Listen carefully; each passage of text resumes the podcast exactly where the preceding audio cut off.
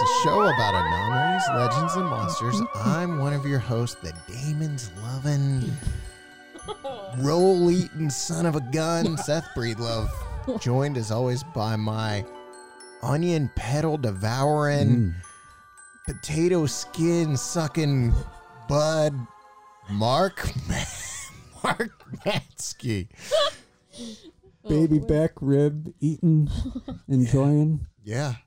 And I'm joined playing. by my never been there pal, Heather Mosher. Yep. Hi.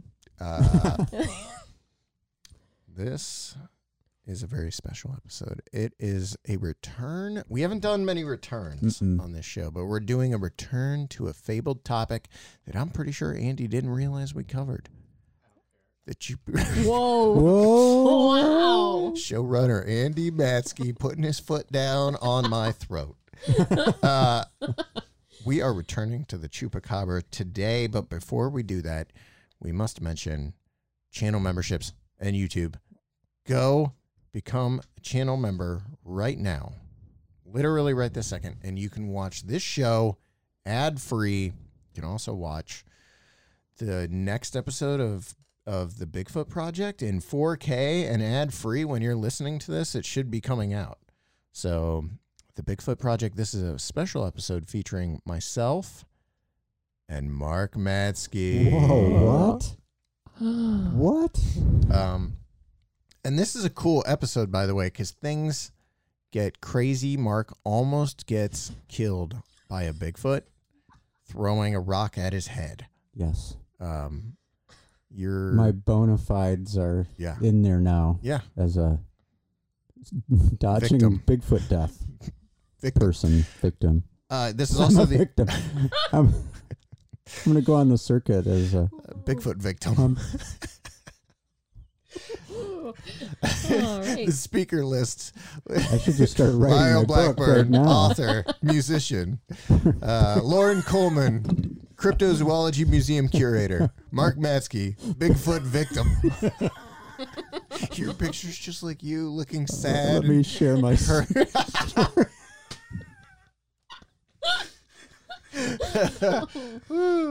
okay, so But uh, for real, I almost died.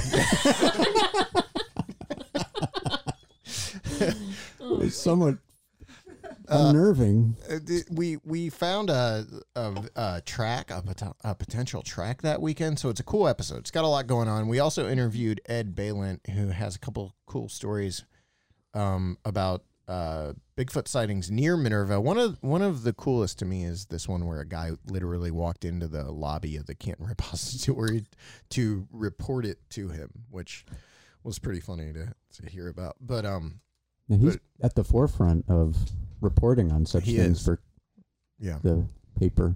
Yeah. So that episode should be out 4K, ad free. You can watch it uh, a week ahead of time, a week of, of the free version too. So, uh, and then Beyond the Trail in December is also Minerva. Um, so, Oh. so there's a lot of Minerva coming up Yeah. in the next uh, few weeks. Uh, December is Minerva month. Merry Christmas, everyone. it's Minerva time. Merry Minerva. Merry Minerva time. Um, okay, so this week's episode, we're returning to the Chupacabra, a topic we touched on a while ago, but I don't remember when. Is it 101? It was I was going to say early ago. 100s, so Mhm. it seems like that. Um, and thankfully, as I was doing my research for this, I was like, I remember all this. I'm good. I'm not going to do anything. and uh, to be fair, Heather's acting just befuddled by this. An hour before you arrived, Heather's sitting here and she Yeah, goes, I don't know anything about the chupacabra. And then I, do realized now. she was Oh, doing her research right then, just like Yeah. me. Yeah. Just like well, me. it would be interesting to hear what you pieced together. yeah. I'd like to know. Yeah, let's Well, let you start Heather's- this week's Great. Yeah. Awesome. Mhm. Heather's take on the chupacabra. Yeah. My one hour old take Yes. on the chupacabra. Yes. Well, first of all, I didn't realize that the first sighting was in 1995 Mhm. in Puerto Rico and that it started. Well, I knew that there was a difference in the way the chupacabra looks depending on where it was sighted. So down in Puerto Rico, it's more like lizard like with these spines on the back, Mhm. Yes. which they said the um, the woman that first reported it had just watched Species, and so when you look at the one monster from there, I've not seen the movie, but it looks a lot like the way she described Mm. this creature. Mm. Um, but when you go on up into Texas a little later, when things start popping up, it's more like a dog with mange, Mm-hmm. um, with maybe a pronounced spine or whatever, which would be the case if it has Right. mange anyway. yeah, you can see Y- everything. Yeah, yeah. Um, but also that chupacabra it means goat sucker, right? Correct. Yes. And it, like we talked about with the skinwalkers, it would kill livestock, but not like devour it or anything. It would suck the blood out of the livestock, which I found an article that was explaining how odd it would be to believe that the chupacabra is real because of the the nature of what a creature would have to be to suck the blood without dying essentially with overload of iron and so on because we're not Mm. meant to ingest a ton like a, ton of blood at once so they're saying there are vampiric type creatures like bats and mosquitoes and so on but there's something unique about their digestive system and their mouths that allow for the consumption of large quantities of blood which is not the case for some of these cor- like corpses that they've supposedly found of chupacabras which are just coyotes or whatever Mm-hmm. um yeah so that's my intro on that Heck yeah. 1995. I did. So I got on because I didn't get to do this. I don't think when we were going over this, but I went into newspapers.com because I wanted to Oh. see because it's so recent. You know, there's going to be a ton of reporting on it. What's interesting is 95. It just like spikes and then it's through the roof. Like the, it's Mhm. all over all the newspapers, and then it carries all the way through the 90s, and even today there's still articles that pop up. But what was surprising to me, like you, is like I guess I didn't realize. I thought it was like 93 that everything started. I don't know why 93 stuck out, but 95 is where the sightings start. The sheer volume of like, it was like an epidemic when this Mhm. thing started, which we'll probably get to in a second.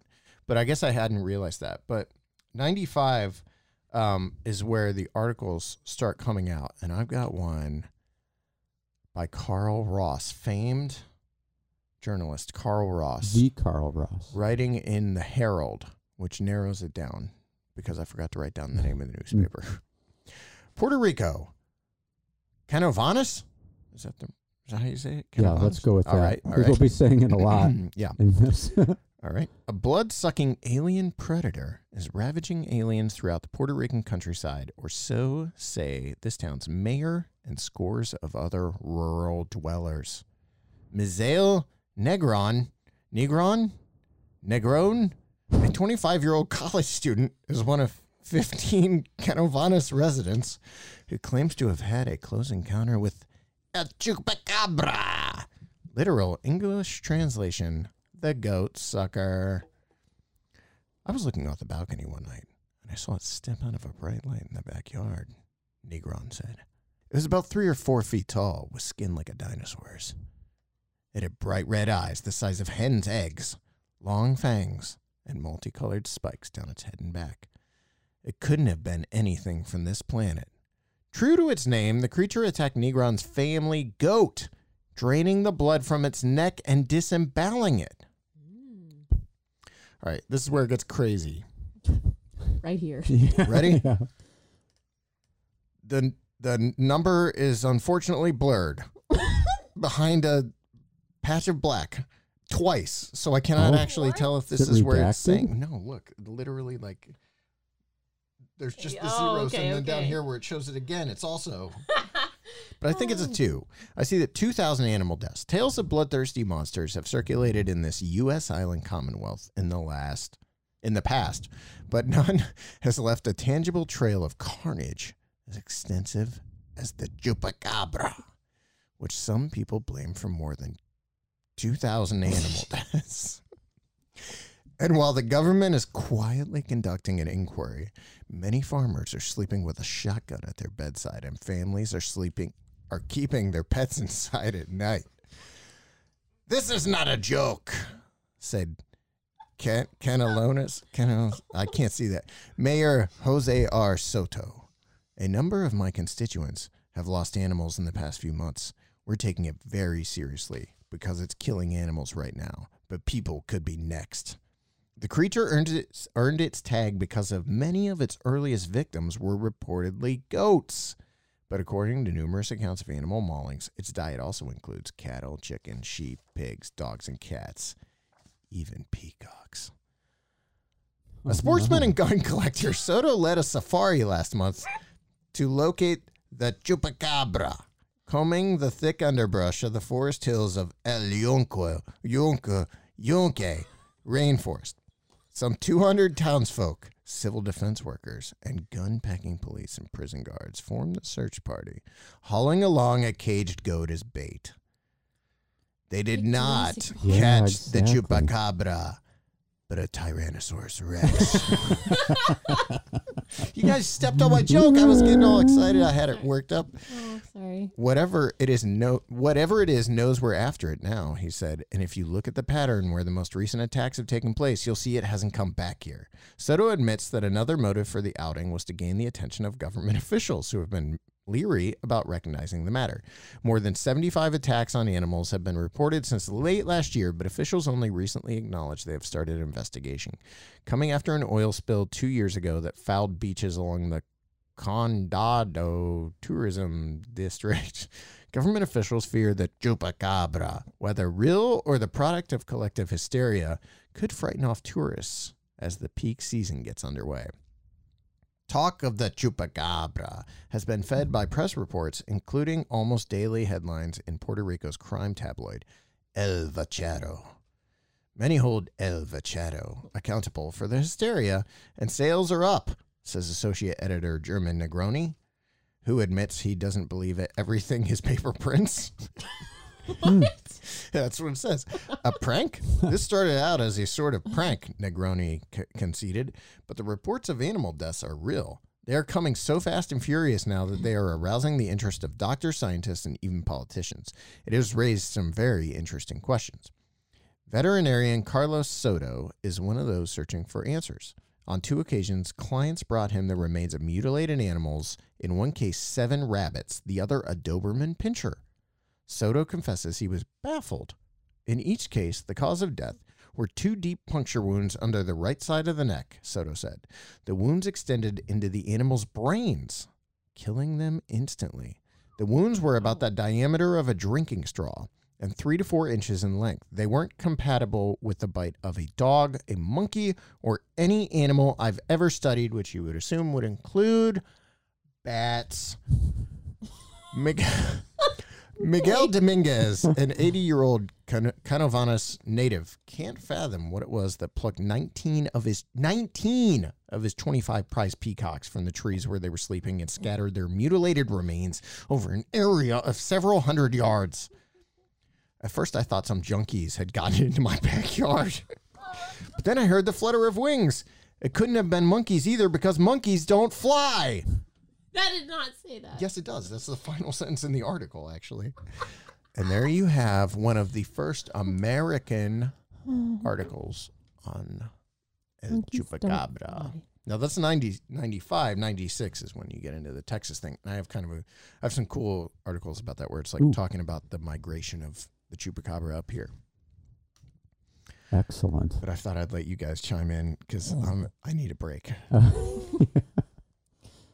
well, what's uh, just in the reports that you read and in the research, Heather, that you've done, what you'll notice is that there's not a uniform description of the creature, even though the Puerto Rican chupacabra has is bears far less of a resemblance to a, a canid creature Mm, and more of this almost alien mm.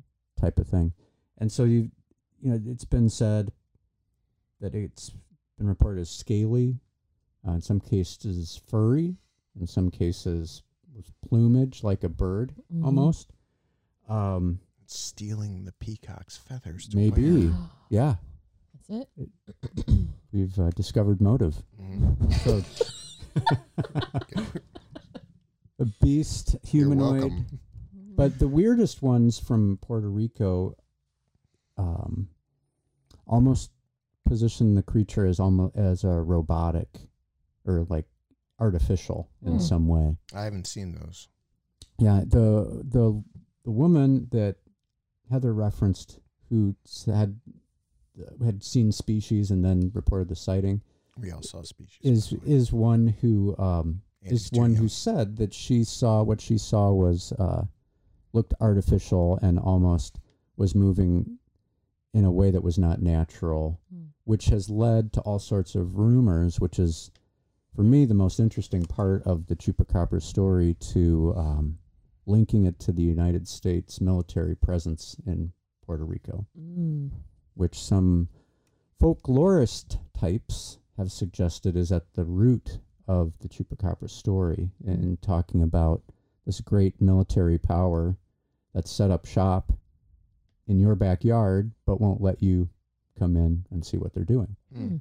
which raises all sorts of natural questions like what's going on in there Right. what are they doing and then when something strange happens um, well maybe it's some weird experimental thing that's been unleashed we can talk about that We mentioned the mayor. And I, Mm-hmm. Oh, yeah, I yeah. remember you talking about this guy when we did the initial Mhm. article, which is they, they it's like the classic small town monsters thing. They form like this huge posse and they yeah they go out. They call it a safari here, which I like yeah considerably more.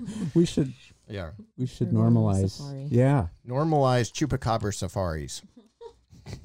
and i have to give a shout out to charles cater friend of the show because he sent some chupacabras links Nice. after the first episode that we did Oh, sweet. and there is a YouTube video with the mayor like going out Jose to lead Soto. this. Yes. An adventurous mayor who wore combat fatigues and headed into the countryside to seek and destroy the chupacabra. And he he became super famous in Puerto Rico for doing this. Wow. And par- partially, it, it says in the article that you read, the reason being that they thought perhaps by making such a big deal about this, that they'd get the government to actually pay attention to it. Like Right. these local level officials were saying, nobody's taking this seriously. And there's some weird stuff genuinely happening here that we want to get to the bottom of it. So, partially, his reason for taking it to that extreme was to just get some attention for it. Because where these sightings take place, this is, I think, important to the story in uh, Canovanas, Mhm. is, you know, by uh, even Puerto Rican standards, a rural location. Mhm. And so some of the folks in more, um, uh, you know, like the, the cities and so forth, uh, more settled, tended to treat this at the very early stages as something that, you know, the country folks, this is Oh. their deal, Oh. you know, and so we can regard it as just simply a cult or superstition or even uh, have religious underpinnings to it. That's the, that is the man There himself. he is. In all There he is. fatigued glory. Well, I'm sure. Yes. You're welcome, Yeah. viewers. I well, I like that approach though. that makes sense. Mm-hmm. This is a big deal in 1995. Yeah, oh, definitely it was. And like we said on the last on the episode 101, if that's what it was. Uh, You know what this all coincides with along with gigantic media attention was the rise of the internet as a Mhm. way of spreading stories in Right. real time. Mm. And as early as 96, you had a student at Princeton University. uh, His last name is Armstrong, and I think his first name is Tito, but that might be a that might be a um, just a nickname. But he was getting firsthand reports from his relatives in Puerto Rico, and then just posting them on what's regarded as the first Chupacabra website. Oh wow. good grief. I mean, the episode of X Files, because there's a Chupacabra episode of X Files, which is really good. 97. It's like right on the heels Mm. of. That's wild Yeah. to see it get into the into pop culture that quickly. Sure. And it, it all dovetails with you know the internet presence of being able to something happens, a phone call is made, goes up on the website same Mhm. day. What's that website? Do you know? Uh, there's links to it. Let me check and see. I think if you were if you were to Google Tito Armstrong chupacabra, it would take you right to. Okay. Tito himself is not chupacabra though, so be careful that you put a, you know, like a comma or something. Yeah, be you're respectful. yeah, we don't want Tito to think we're calling him Wow. chupacabra. So yeah, and and that makes sense then because you've got wide scale recognition of chupacabra as a, a entity. By the time '97 rolls around, everybody knows what you're talking about, so you can make it part of the plot of a show uh, on the scale of uh, X Files, and you can get to a point where you know Art Bell on Coast to Coast AM is talking to Armstrong about the website Mm. and that just multiplies that then by you know millions of people who are exposed and to the stories hearing about it making you know their own conclusions but um, just culturally it goes everywhere Mhm. t-shirts merchandise Yeah. comic books television shows um, am radio so the the cultural penetration is just complete within the same months of the initial reports taking place and i think that's what makes this story unique among any other cryptid stories Mm-hmm. because you know uh, yeah bigfoot's been reported in uh, the media but that was old media that was Right. newspapers you know and and that takes a while for those to spread out and be picked up and read but you know, the internet changed the game as far as launching this story into Yeah. the stratosphere So This- on on yes, Oh, I was just gonna say this at Princeton.edu. It's a website on there, and then of, there's parts after that. The Chupacabra homepage yeah says a myth, a legend. All we know is that it strikes in the night and has a weakness for blood. Put away the goats and any other household pets, my friends, because the Chupacabra may be coming to a barn near you. Hmm. Find out more about Puerto Rico's version of the Yeti, the infamous Chupacabra. wow. okay Yeah. uh, but yeah, this managed by Tito Armstrong, Princeton class of '96. All right. On on the note of culture, this article fits into that. Legend of Chupacabra creeps across U.S. border, and this is '96. Let me see what's this September first, 1996.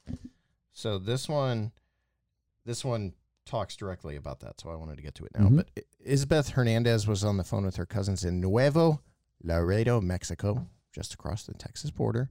They were talking about the beast that drains blood from its victims. They wondered if Chupacabra, the goat sucker, was out there again, out in the night, sucking the vital red stuff right out of dogs, goats, and God knows what else. Hernandez's cousins, cousins, were specifically wrestling with the possibility that this unseen fanged evil, this nasty, seldom spotted lat, late Latin, Latin style Loch Ness monster, whose legend has mushroomed this year, had just sipped blood out of all those dead chickens in their yard. Now, Isabeth Hernandez considers herself a level level-headed level-headed person. She runs a fine little record shop called Los Lobos in the heart of that soulful side of Dallas. Familiarly, what is happening? What? Familiarly known as the Grove, Pleasant Grove. But now, like thousands of people across Texas, Florida, New Mexico, and California, she had a lot to think about. Her cousins chalked the dead chickens up to a ravenous dog. Isbeth hoped they were right. You don't want to believe it, she says. It is the chupacabra, the goat sucker, a reputedly long clawed lizard like monster whose legend, apparently sprung up in Puerto Rico, took a turn toward Buenos, Buenos Aires, Argentina, and began zooming up through Central America, Mexico, and South Texas. During the past few months, its fame has fanned out from the Rio Grande Valley and into the Bible Belt heart of Dallas, where the term goat sucker normally is reserved for fractious city council meetings. There is a snack store named Chupacabra that is opening on Ross Avenue. You can load up on Chupacabra t-shirts at the Discoteco Monterey and Mexican Mexican Pro- Products store. If you need Chupacabra cassette tapes, you will find them at Los Lobos. Even street vendors in da- East Dallas will gladly point you to stacks of recorded tributes to the beast. But of course, in the irresistible Rio Grande Valley, the Chupacabra is ubiquitous. Uh, there's a lot more to this. There's going to be a, ch- a chupacabra festival when this was happening, Hmm. with more than 3,000 people indulging in various salutes to the monster, including chupacabra chili. There's more to the story. but chupacabra victims yeah, sharing their You're- tales of woe. devour them. but that whole article and then the one that comes after it are solely about um, the chupacabra as a cultural figure. Hmm This is one year after all that started. Like that, I can't think of anything else Mm-mm. like this where the like fame of the creature ballooned that quickly. Right, right, and I think that that's what elevates this story, even though the origins are really pretty murky as to what the creature actually is. The way that it was reported and and uh, you know how steep the curve was and how many people heard about it and how quickly that translated into merchandise essentially is uh, is unique. Yeah. There isn't anything else like it that we've ever experienced, and chupacabra still has uh, is still recognized. I mean, even like in its original form, the weird alien creature form. A lot of people would, if you were to ask, show them a picture of that, even like a cartoony version of it, people, a lot of people, I think, would be able to say, "That's chupacabra," Mm-hmm. you know, and they would identify that. Whereas if you just showed them the mangy dog, that's what they would identify It's a mangy dog. that as, yeah. Yeah. And I know that I I referenced this before on the previous episode, but you know, there was that Monster Quest episode that would when it was talking about chupacabra, what it mostly showed was the dog as opposed to the other creature and the Puerto Rican origins of it. It gave it a little bit of attention, but I think the imprint that that episode made was definitely on the the dog side, which makes sense given the intended audience, which was North American, probably was the Mhm. was uh, who they were making the show for, and a lot of the the origins sort of belie how the story is going to be told. Mhm. Before we get even over like north of the border, there's this really great article. I wanted to just share this one portion of it. Uh, again, thank you, Charles Cater, for putting me onto this uh, particular article. It's from past.oxfordjournals.org by Lauren Derby. And it's a really fascinating article. It's free online called Imperial Secrets, Vampires, and Nationhood in Puerto Rico. Hmm. And it's all about Chupacabra. And I just wanted to isolate this one little section because it talks about all the stories that were told about the possible origin of the creature, like where to come from. And this is where it really gets weird because we haven't even touched on UFOs yet. Right. Okay. So if if there were debates about exactly what the chupacabra looked like, the far more interesting discussion was over where it came from, and if analyzing the beast's appearance might locate it within the realm of mythic beings, its accompanying narratives of origin reveal it to be a subset of conspiratorial political lore. The, the ufologist community, which quickly adopted the chupacabra as their totemic object, claimed that it was the result of a military intelligence experiment with the U.S. government that it was conducting on Puerto Rico. In one version, the beast was an interspecies hybrid clone that had been developed in a laboratory and had escaped. In this account, the chupacabra is a kind of plant animal or hupig, perhaps a cross between a rabbit and a camel.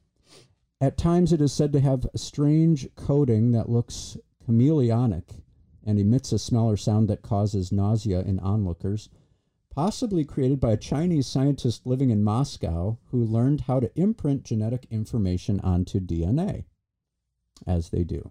Rumor had it that a federal agency had created a task force to investigate where these creatures were coming from and had set up a quote secret primate research unquote laboratory for further study. People say that SWAT teams had been seen chasing simian looking beasts in the forest with orange fatigues with NASA insignia. In another version, the DoD, FBI, and CIA had created a mutant bionic creature half organic and half machine, that it let loose in Puerto Rico as an experiment, since the population there was expendable. Wow.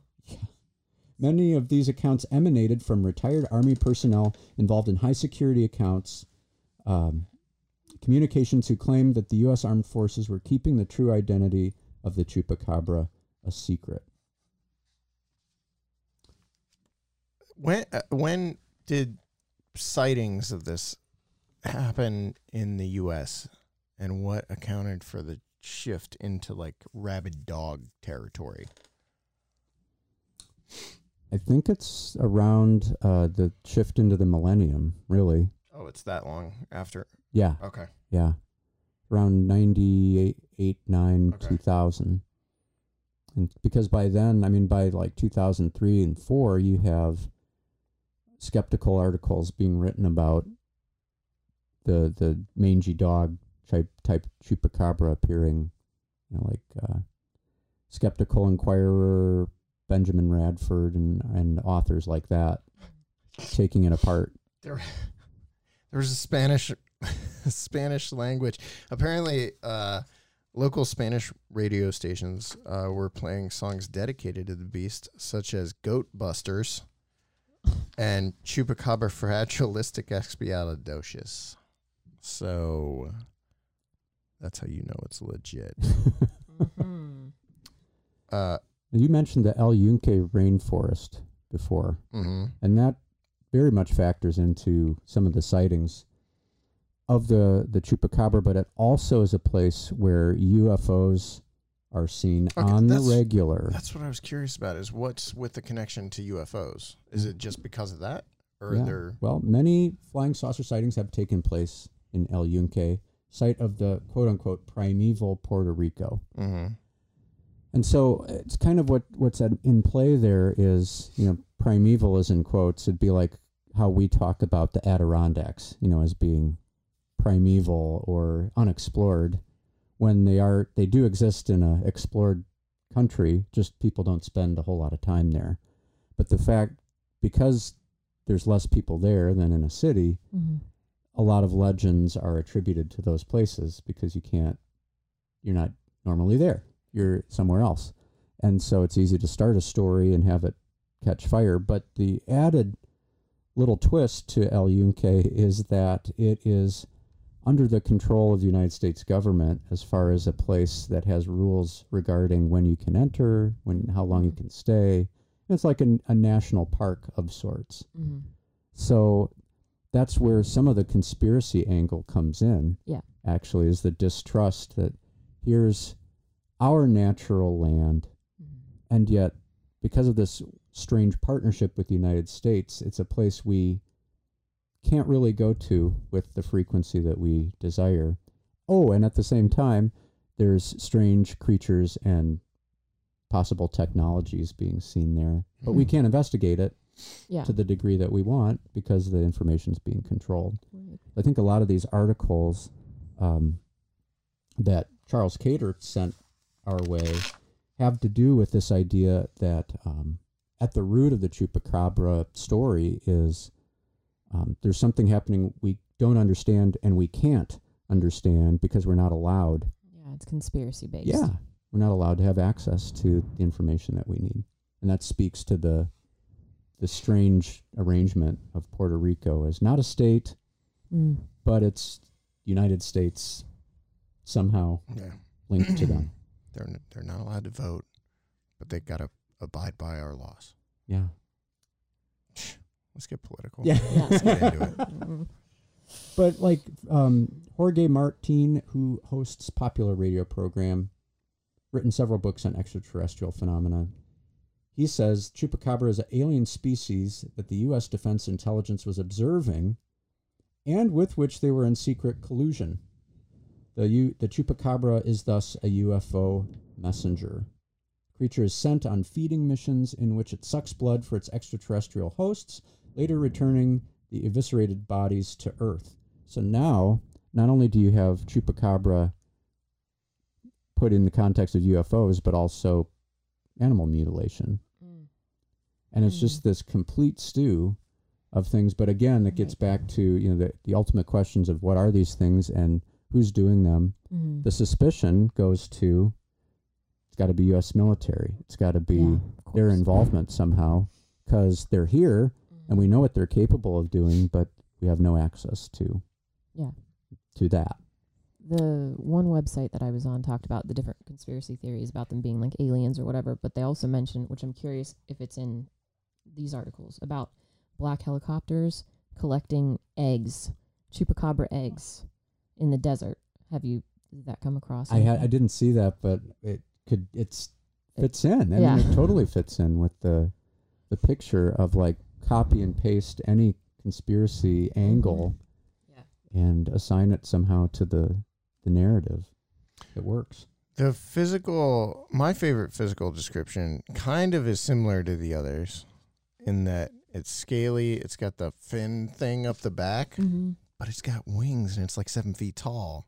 What? Yeah, there's, there's, that's one of the earliest reports was that it was like big and it was winged and it was flying around. Mm. I was like, that one sounds cool. That's the one I want to see. Yeah. Yeah. That's the one you want to see. That's you want to see wanna that. Yeah, sure. Let's That's really- notably worry absent in the dog type creature. Mhm. Yeah, the wings. Yeah. The dog with wings. Which That'd I mean, it suggests that our chupacabra is very boring yeah. compared, comparatively speaking, to this UFO traveling. My takeaway oh, from all this monster. is that there was there's legitimately a mystery at the heart of the earliest chupacabra stuff mm. because there were so many animals in such a small area that were being drained of blood in the same way. Right. Some of the theories about what accounted for that was that was it like bats in the area had started moving out and were like starting to find food other ways from what they normally would. Um, there were all these like the Mhm. roving packs of of dogs like Mhm. were Yeah. were causing this was one thing that I read. Right there was a there was a government press conference Mhm. held precisely to say that Feral dogs. that dogs can do this and they're not trying to eat anything; they just kill it, kill livestock, and then run away. Now, Mhm. were the livestock actually drained of blood, or was it one of those situations where they were on the ground and the blood pools to the bottom of the body? That's a good question. And so, unless Yeah. you flip it, you it seems like it is. I don't know. It could be. It could be that. Mhm. The other one, it was feral. Do- oh shoot! Now I forgot the other one. It was like feral dogs and bats, and then the third oh, the third was um occultists, like Mm. uh, uh, you know, like occultists were out, Mhm. Yeah, Sure. That's you know, like draining blood. yeah. Yeah, The- and that, that touches on a, an element of this we haven't even gotten into and probably won't. But the the religious element of it, which is there's a strong both Roman Catholic presence Mm-hmm. with miracle sites. You know, there you know uh, apparitions have been cited with a religious twist to them that then gave way to those are the same sites where UFOs were seen, or Mm. like um, UFO occupants and then chupacabra. Um, at the same time, there's a very strong Pentecostal presence in Puerto Rico. And so suspicion being levied against an occult group doing this under cover of darkness would be a natural. I mean, you'd get a lot of buy in culturally to that idea. It, it would have a lot of power as far as an explanation is concerned. So that's interesting that that would be the third one Mm-hmm. Mm. because people would say, "Oh yeah, of course," you know that it makes perfect sense that there'd be uh, an occult underpinning to that. Well, I the article I was just reading goes on to give a fourth, which is kind of insulting to the people of Puerto Rico, which is that they're poor. That's the, what this this uh, someone from some university claimed is they're poor and they're religious, and so they're looking for something to blame their their their lack of income on, and so they they go to they create a fictional character and they it's it, it literally draws the, the the line between the chupacabra and and plagues of like plagues of olden times or something Mhm. which again that ins, that ins, the insinuation is that they created Jesus and now they're going to create the chupacabra Mm, yeah. basically but I mean Hmm. th- th- it's interesting because those those are also for reasons that are given for almost every. Sure. hmm Yeah. Well, and what's fascinating to me about that is that that's an outside perspective, but the same thing was happening in Puerto Rico itself, Mm. where you had people eh, living in in more city and suburban areas looking at the chupacabra cases saying it's country bumpkin Oh, yeah. supernatural superstition and Yeah. just religious stories it's not Mhm. worth paying attention to so it seems like that's always raised as a potential explanation uh, but but then to your point what killed all of those animals Yeah. something did Yeah. And Two that's what's at- that's plus is yeah wild. Even if that's exaggerated, you know, you t- strike five hundred off or Mhm. something like that's a n- huge number of animals to be dropping like flies. right and and varied. I think that's the other thing is like the animals are so varied. You're talking about like Doberman, a Doberman getting taken down alongside what did I say, 19 peacocks. Like it's a weird mix of animals that are being killed Mhm. too. Goats. Who Mhm. likes goats? Am I Well, right? it, I, it would. I it, well, the cats don't really fit into this, or yeah. but if it's like a farm situation, hmm then they're just Taking they're anything. taking well, they're taking money away from these people. oh, okay. Is what I'm saying. Like they're they are losing their livelihood if hmm if I don't know if it's a peacock farm, but Mhm. peacocks, from what I understand, aren't cheap if you have them Mm. anyway. So I don't know. Maybe Maybe in Puerto Rico. maybe in Puerto Rico they're cheap. I don't know, but Yeah. anyway, Can't if you have you they make a Lives- horrifying sound yeah, Dude, they do. yes, they do. They do. yeah. Yeah. I've misidentified a peacock once as a Bigfoot. For real. In the Smokies. Yeah. Oh boy. yeah. Good times. Chupacabra.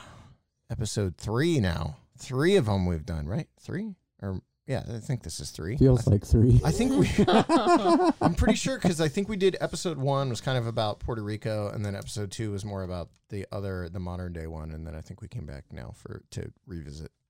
But I think we got into some. I think we're getting to the root of this. So when we hit episode four, we might solve the mystery of the chupacabra. Yeah, we're Um, gonna go even deeper into the vaults Mm-hmm. of the intelligence agencies We're gonna get a hold of Tito Armstrong. Do i that. think you know what's amazing is that i think that's possible Oh, I'm sure it is. yeah Wait, why did why did you say it like that? Well, because if he put the website up in '96 and Oh. he's a graduate of Princeton in '96, he should still. yeah, I mean, he's not like elderly or anything. no, Mhm. Provided there hasn't, you know, something unfortunate, then yes. chupacabra. He's writing about the chupacabra. I'm just saying, it's he might chupacabra. Might we're be talking about it what does that mean Yeah. for us We're going down next. the Monsteropolis suckers.